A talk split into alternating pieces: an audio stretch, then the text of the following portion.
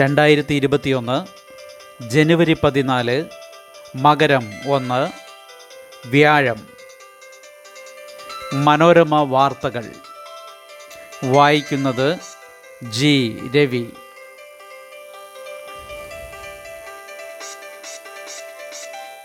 കർഷക സമരം, കത്തുന്ന പ്രതിഷേധം. കൃഷി നിയമങ്ങളുടെ പകർപ്പ് കത്തിച്ച് കർഷകർ. കേരളത്തിലെ 1000 കർഷകർ ഇന്ന് സമരവേദിയിൽ. കേന്ദ്ര സർക്കാരിനെതിരായ പ്രക്ഷോഭത്തിൽ നിന്ന് പിന്നോട്ടില്ലെന്ന് പ്രഖ്യാപിച്ച് 3 കൃഷി നിയമങ്ങളുടെ പകർപ്പ് കത്തിച്ച് കർഷകർ. ഉത്തരേന്ത്യയിലെ ശൈത്യകാല ഉത്സവമായ ലോഹ്ഡി ആഘോഷത്തിൻ്റെ ഭാഗമായാണ് ഡൽഹി അതിർത്തിയിലെ പ്രക്ഷോഭ വേദികളിലും പഞ്ചാബിലുടനീളവും നിയമങ്ങൾ കത്തിച്ചത്. സുപ്രീംകോടതി നിയോഗിച്ച സമിതിയെ അംഗീകരിക്കില്ലെന്ന് വ്യക്തമാക്കിയ കർഷക സംഘടനകൾ പ്രക്ഷോഭം ശക്തമാക്കാനുള്ള നടപടികൾ ആരംഭിച്ചു. പഞ്ചാബിലെ അമൃത്സറിൽ നിന്ന് 1000-ഓളം ട്രാക്ടറുകളിലായി കർഷകർ ഇന്നലെ ഡൽഹിയിലേക്ക് പുറപ്പെട്ടു. പരമാവധി കർഷകരോട് ഈ മാസം 20-നകം ഡൽഹിയിലേക്ക് നീങ്ങാൻ പഞ്ചാബിലെ സിഖ് ഗുരുദ്വാരകൾ ആഹ്വാനം ചെയ്തു. നമ്മുടെ അവകാശങ്ങൾക്കായി ഇപ്പോൾ പോരാടിയില്ലെങ്കിൽ പിന്നീട് അതിന് സാധിച്ചെന്ന് വരില്ല എന്ന സന്ദേശം ഗുരുദ്വാരകൾ ഉച്ചഭാഷണികളിലൂടെ മുഴക്കി. 26-ന് റിപ്പബ്ലിക് ദിനത്തിൽ ഡൽഹിയിലെ രാജ്പഥിൽ നടത്തുമെന്ന് പ്രഖ്യാപിച്ച സമാന്തര പരേഡിൽ കർഷകർ അണിനിരക്കും.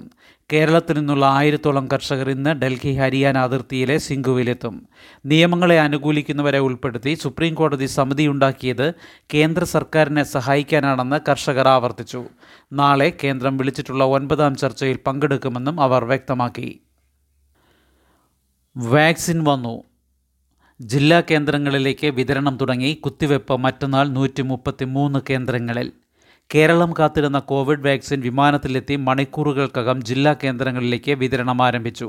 ശനിയാഴ്ച രാവിലെ 9-ന് സംസ്ഥാനത്തെ 133 കേന്ദ്രങ്ങളിൽ ആരോഗ്യപ്രവർത്തകർക്ക് കുത്തിവെപ്പ് തുടങ്ങും.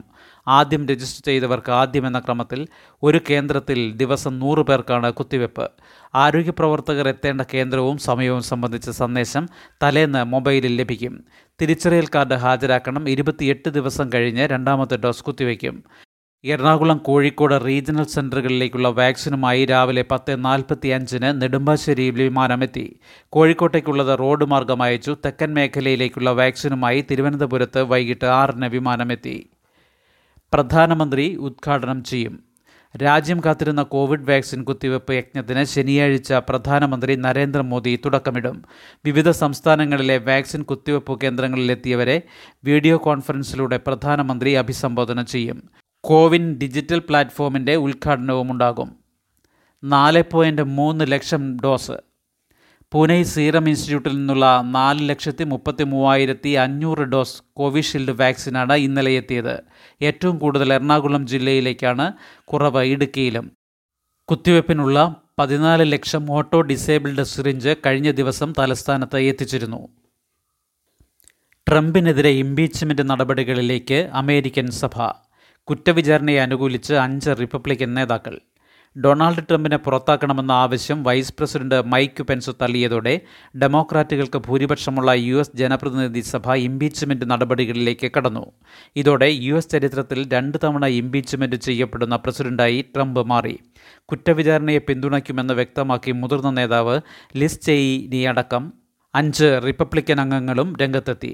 കുറ്റവിചാരണ പ്രമേയം ജനപ്രതിനിധി സഭ അംഗീകരിച്ചാലും റിപ്പബ്ലിക്കൻ നിയന്ത്രണത്തിലുള്ള സെനറ്റിൽ വിചാരണയ്ക്ക് 3/2 ഭൂരിപക്ഷമുണ്ടെങ്കിലേ നടപടി സാധ്യമാകൂ. എന്തായാലും 20-ന് നടക്കുന്ന നിയുക്ത പ്രസിഡന്റ് ജോ ബൈഡന്റെ സത്യപ്രതിജ്ഞ ചടങ്ങ് ഈ സാഹചര്യത്തിൽ കൂടുതൽ സങ്കീർണമാകും.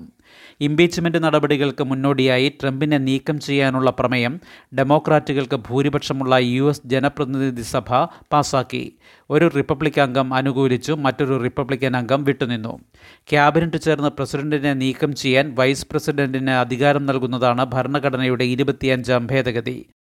എന്നാൽ ഈ അധികാരം പ്രയോഗിക്കുകയില്ല എന്ന് റിപ്പബ്ലിക്കൻ നേതാവ് കൂടിയായ മൈക്ക് പെൻസ് സഭാ സ്പീക്കർ നാൻസി പെലോസിക്ക് നൽകിയ കത്തിൽ വ്യക്തമാക്കി. പിന്നാലെയാണ് വോട്ടെടുപ്പ് നടന്നത്. കഴിഞ്ഞ 6-ന് US കോൺഗ്രസിൻ്റെ സംയുക്ത സമ്മേളനം നടക്കവേ ട്രംപ് അനുകൂലികൾ ക്യാപിറ്റോൾ മന്ദിരത്തിൽ നടത്തിയ അതിക്രമങ്ങളുടെ പേരിലാണ് ട്രംപിനെതിരെ ഡെമോക്രാറ്റുകൾ പ്രമേയം കൊണ്ടുവന്നത്. ജനങ്ങളെ കലാപത്തിന് പ്രേരിപ്പിച്ചതിലൂടെ പ്രസിഡന്റ് സ്ഥാനത്ത് തുടരാനുള്ള അർഹത ട്രംപിന് നഷ്ടമായെന്നാണ് കുറ്റാരോപണം. അതേസമയം അനുയായികളെ ഇളക്കിവിട്ട നടപടി ഉചിതമായിരുന്നുവെന്ന നിലപാട് ട്രംപ് ഇന്നലെയും ആവർത്തിച്ചു.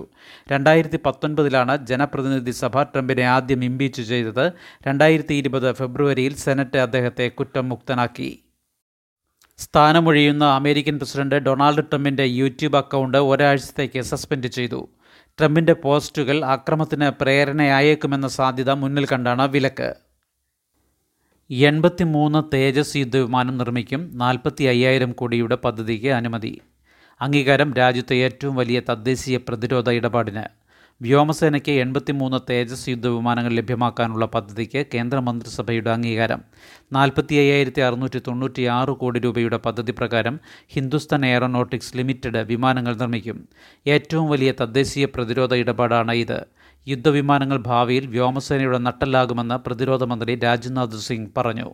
വിമാനങ്ങളുടെ അറ്റകുറ്റപ്പണികൾ നടത്തുന്നതിനുള്ള അടിസ്ഥാന സൗകര്യ വികസനത്തിനായി 1,202 കോടി രൂപയുടെ പദ്ധതിക്കും പ്രധാനമന്ത്രി നരേന്ദ്രമോദിയുടെ അധ്യക്ഷതയിൽ ചേർന്ന യോഗം അംഗീകാരം നൽകി.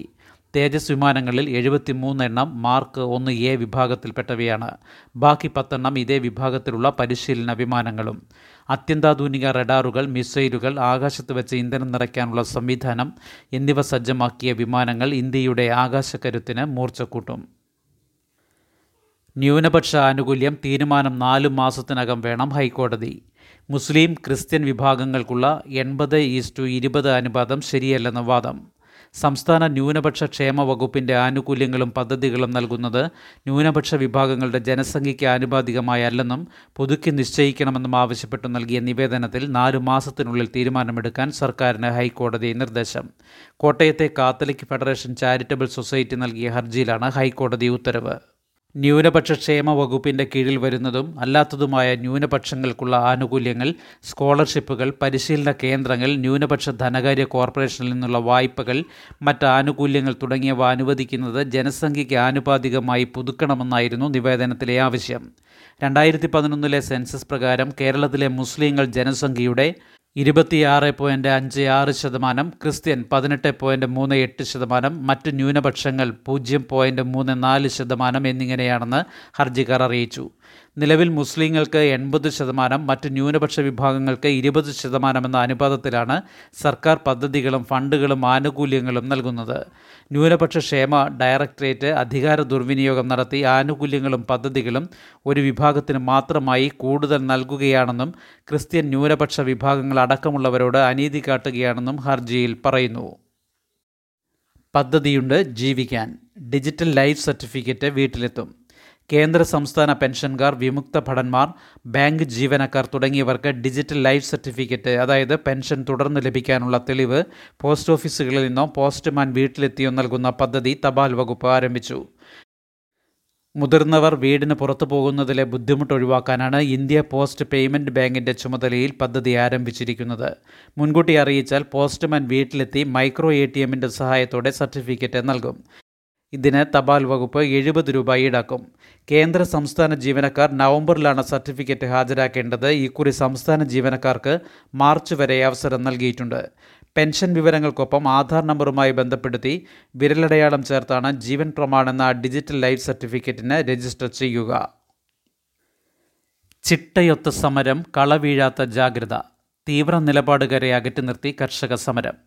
കേന്ദ്ര സർക്കാരിനെതിരായ കർഷക പ്രക്ഷോഭത്തിൽ ഖാലിസ്ഥാൻവാദികളുടെ സാന്നിധ്യമുണ്ടെന്ന് BJP നേതാക്കളടക്കമുള്ളവർ ആരോപിക്കുമ്പോൾ അതീവ ജാഗ്രത പാലിച്ച കർഷകർ തങ്ങളുടെ പ്രക്ഷോഭം പൊളിക്കാനുള്ള ഗൂഢ പദ്ധതിയുടെ ഭാഗമായുള്ള അനാവശ്യ ആരോപണമാണിതെന്ന് കർഷക സംഘടനകൾ ചൂണ്ടിക്കാട്ടുന്നു. കർഷകരുടെ മുൻകരുതൽ ഇങ്ങനെ: സമരത്തിൽ പങ്കെടുക്കുന്നവരെക്കുറിച്ചുള്ള വിവരശേഖരണം. ഓരോ കർഷക സംഘടനയ്ക്ക് കീഴിലും ഇതിനായി സംഘം. കർഷക സംഘടനയുടെ ഭാഗമല്ലാത്തവർക്ക് സമരവേദികളിൽ രാത്രി കഴിയാൻ അനുവാദമില്ല. പുറമെ നിന്നെത്തുന്നവരിൽ സംശയം തോന്നുന്നവരെ ചോദ്യം ചെയ്യാൻ യുവാക്കളുടെ നിര പ്രശ്നക്കാരെ പോലീസിന് കൈമാറും. കർഷക സംഘടനകളെല്ലാം രജിസ്റ്റർ ചെയ്തവ. സംഭാവനയായി കൂടുതലും സ്വീകരിക്കുന്നത് ഭക്ഷ്യധാന്യങ്ങൾ. പണത്തിന് രസീത് കൈമാറും. ഖാലിസ്ഥാൻ മാവോയിസ്റ്റ് അനുകൂല സംഘടനകളിൽ നിന്ന് പണം സ്വീകരിക്കരുതെന്ന് കർശന നിർദ്ദേശം. സഹകരണം ഒഴിവാക്കേണ്ട സംഘടനകളുടെ വിലക്ക് പട്ടിക തയ്യാറാക്കിയിട്ടുണ്ട്. സമരക്കാരിലെ തീവ്ര നിലപാടുകാരെ നിരീക്ഷിക്കാൻ പ്രത്യേക സംഘം.